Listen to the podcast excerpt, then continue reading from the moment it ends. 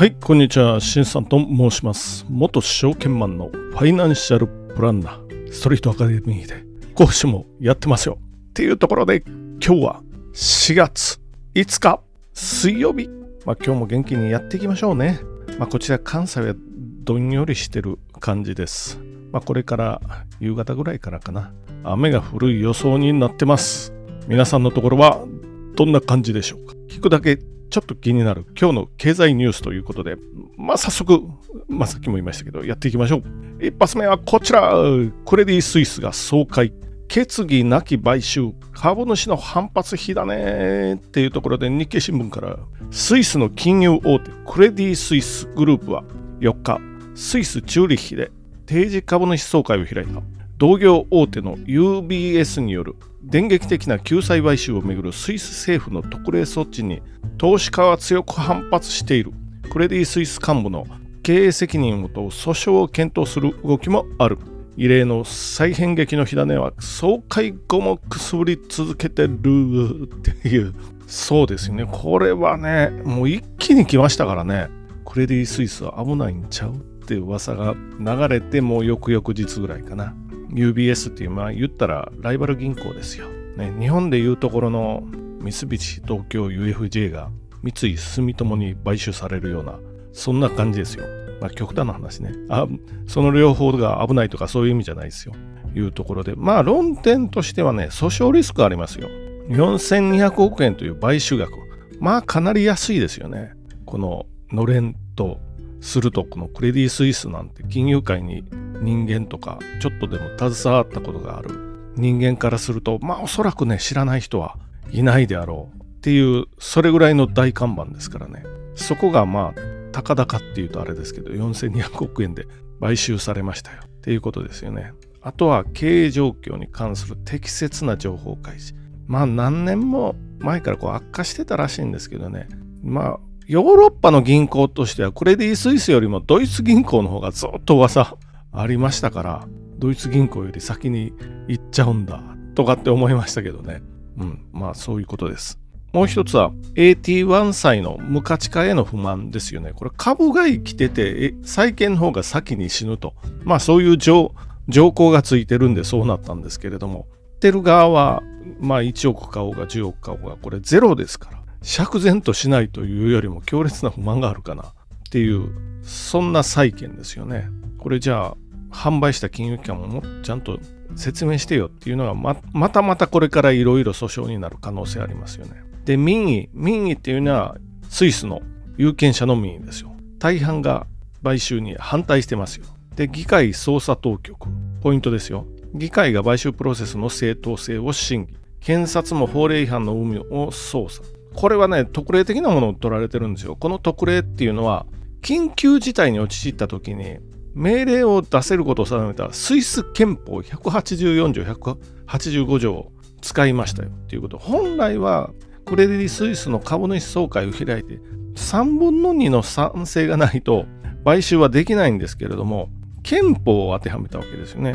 で、この憲法がひゃくはちじゅうよんじょう、対外関係さんごくの利益の保護のために必要とされる場合には、連邦内閣は命令を制定し及び決定を下すことができる。命令には期限をつけなければならない。これ安全保障のやつを使ってますから、ひゃくはちじゅうごじょう、連邦内閣は公の秩序または国内的安全もしくは対外的安全に対する、対外的安全とかって書いてますからね、対する現在または急迫の重大な撹乱に対処するため、この条の規定に直接基づき命令を制定し及び決定を下すことができる。まあ何のこっちゃっていう感じですけど、対外的安全及び国内的安全ですよ。まあ本来なら武力攻撃を受けた時のようなのを適用してるんで、でこれは日本の金融庁もまあ参考になるなということですよね。まあ銀行っていうのは電力会社と一緒なんで、これはまあシャットダウンというか、まあ潰れてしまうと、まあ電気なくなったら 困, 困るじゃないですか。な何にもっていうか、もうめちゃくちゃ困りますよね。手術もできない、信号もつかない、電車は走る、当然走らない。で、冷蔵庫のものは全部腐るというか溶けるというか、そういうことになってきます。まあ本当にそういう状態に、えーと東日本大震災の時になったんかな、東京とかね、首都圏は。でも日本の場合は実は日本国憲法は緊急事態条項がないわけですよ。スイフ、スイスは緊急事態条項今回発動させてるんですけど、日本の場合は緊急事態条項がないと。衆議院の憲法のあの委員会みたいなのをやろうとして毎週やろうとしたなんか失言がありましたよね。ああいうことですよ。東日本大震災の時は憲法、まあ、緊急事態条項がなかったので、あ、今でもないですけどね、今でもないけど閣議決定とかである程度はできるんですけど、当時はあの車、まあ、車がいいですよ、自動車が津波で流されていろんなところに放置されてますよ。それを一軒一軒一軒持ち主調べて、これどかしていいですかって電話をしてみたいなんで、すごく時間がかかったと。一応あれ私有財産なんで勝手に処分できないですよ、そんなの。で、そのための法律もない、日本はね。っていうことになってるんで、まあこれ日本に置き換えると、仮に三大メガバンクの一つがどうにかなったときに、まあ憲法では処理できないですよ、日本の場合は。っていうようなところを思いながら、このニュースはこんなところにしておきましょう。次のニュース。毎日新聞から。まあ最近なんか毎日新聞が目につくような気がするな。読んでみます。最低賃金のランク分けさんだんかいに見直し、地域間の格差是正狙う。厚生労働省は最低賃金の目安額を示す都道府県のランク制度について、現行のよんだんかいからさんだんかいに見直す方針を固めた。ランク分けを少なくすることで地域ごとの格差を是正するのが狙い。ランク数の削減はせんきゅうひゃくななじゅうはちねんの制度創設以来初めて、今年じゅうがつからの改定から導入する。まあじゅうがつからかな。変わりますよっていうことですよね。ちなみに A ランクは、あ、今ね、今よっつのランク。A ランクは東京ですよ。時給せんななじゅうにえん。今の時給かな。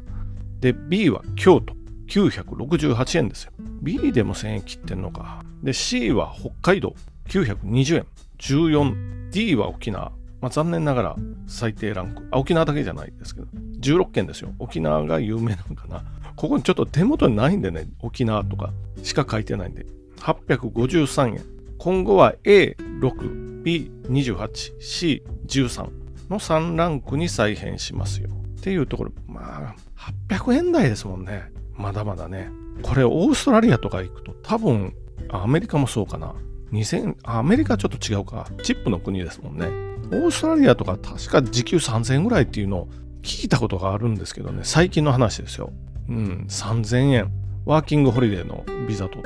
て、で、さんぜんえんで、まあ、安いところに暮らしながら、あるいは下宿みたいなさせてもらいながら、さんぜんえんなんで、ちょっと働いたら、すぐ、まあ、毎月、まあ、数十万、生活費を抑えて、まあ、貯金作って、また日本に帰ってきてっていうようなことをしてる人たちもいるというふうな、の聞いたことがあります。まあ日本も時給を上げるか下げるかっていう問題は確かにあるんですよね。これ韓国とか時給を上げましたよね、昔。で、その結果どうなったかっていうと、人減らすんですよ。やっぱ中小から見たら、それは減らしますよ。さんにんでやってた仕事をふたりでやれっていうことで、ひとり破れるっていうことでね。単純に時給を上げればいいっていうお話でもないんですけど、こういう動きが日本にも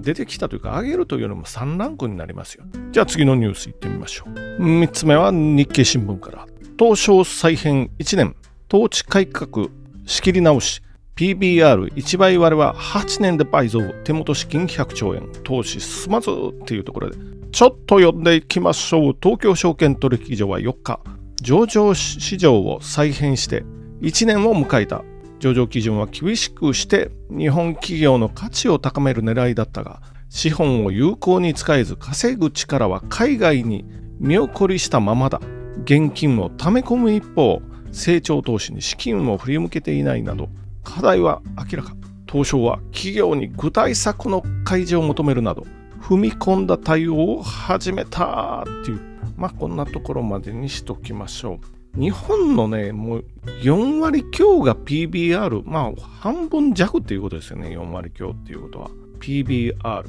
いち 倍割れ。ピービーアール っていうのは 純, 純資産倍率、株価純資産倍率のことなんですよ。この中でも何回もやってますけど、いちばい割れるなんていうのは本来はね、バフェットがよく言う、財布にせんえんが入ってますよ。そのせんえんがはっぴゃくえんとかななひゃくえんで売られてるようなもんなんで、株。そういう会社が日本の中にゴロゴロしてますよっていうところですよね。これふたつあって、会計が本当に正しいのとかね、まあそれもありますよ。それもあるんですけど、もう一つの理由は現金持ったままですよ。言ったら簡単に預金溜め込んだまま、現金持ったまま、本当はその溜め込んだ現金で工場に投資をしたりとか、研究開発したりとか、さらなる製品サービスを生み出してよねっていうのが株主の主張なわけですよ。これが日本企業は苦手、できてない。これでもよくやる半導体とかのこの中でよくやりますけど、半導体投資、特に先端品の半導体投資なんて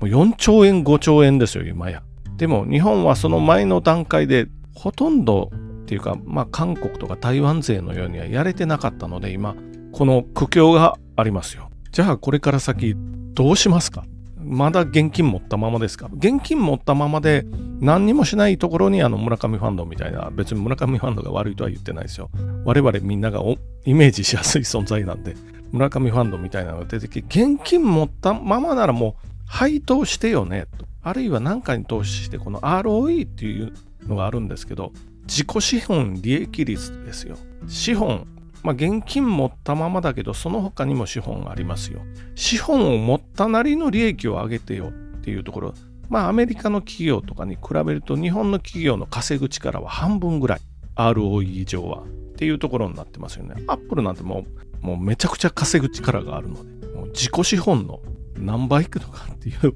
感じで稼ぐ力があるんで。でもアップルもやっぱりにじゅうねんちょっと前までは倒産しかけたような時代もありますよ。そこをここまで成長させた、これスティーブ・ジョブズのおかげかもしれないですけど、あ、スティーブ・ジョブズはすごいですけど、多分ね、今のティム・クックかな、血もかなりすごいですよね。じゃないとこんなんなりませんっていうところですよね。で、アップルも数年前まで数字はあんまり良くない時期もあったので、日本はやたら多いですよ。もう一回言いますけれどもね、どんどんお金を使いましょう。お金を使って稼が稼いでくださいっていうところ、もし株主の方はそうか言ったら、もうそれを言ってみてもいいんじゃないかなっていう気がしますよね。もともとの現況はやっぱり守りですよね。で、経営者がもうサラリーマン代わりの人が多いじゃないですか。全部が全部そうじゃないですけど。ということは、株を投資するときはもうこれね、雇われ経営者というか、あるいは社員からこう生え抜きの社長とかの会社は、まあ投資しづらい、しづらいっていうのはあるかもしれないですよね。もうそうなるとオーナー企業の方がいいかもしれない。ユニクロを見てくださいよっていうところですよね。あるいはソフトバンクを見てくださいよっていうところですよね。オーナー経営者じゃない。まあソフトバンクの格付けは低いですよ。夏ぐらいにクライマックスがあるかもしれないんですけれども、まあそれは良しとしておきましょう。ということなんで、ここ最近散々東証がもうお尻たいてる状況ですよ。経団連、うん、って感じですよね。というところで、日本企業、現金は持ってます。もっと頑張ってみましょうね。あるいはもう政策かな。政策、もっとこう政府が、企業が投資しやすいような税制とか、まあ、やってるんでしょうけど、もっとやったらどうかなと思いながら、このニュースを締めていきましょう。というところで、まとめ。一発目、クレディ・スイスが、もう憲法、スイス憲法ひゃくはちじゅうよんちょう、ひゃくはちじゅうごちょうの安全保障の条文まで使って、クレディ・スイスを救済しましたよっていうのが一つ目。二つ目、最低賃金のランク分け、今よっつがみっつに変わりますよ。今年のじゅうがつからの予定ですよっていうところがふたつめ。みっつめ、日本マーケットの東京市場の上場企業が稼ぐ力が低いんですけど、それの原因の一つですよ。一つは現金持ったままっていうところで、株価が異様に低く評価されてるっていう原因にもなってます。というところで、今日も終わっていきましょう。じゃあ今日もご清聴ありがとうございました。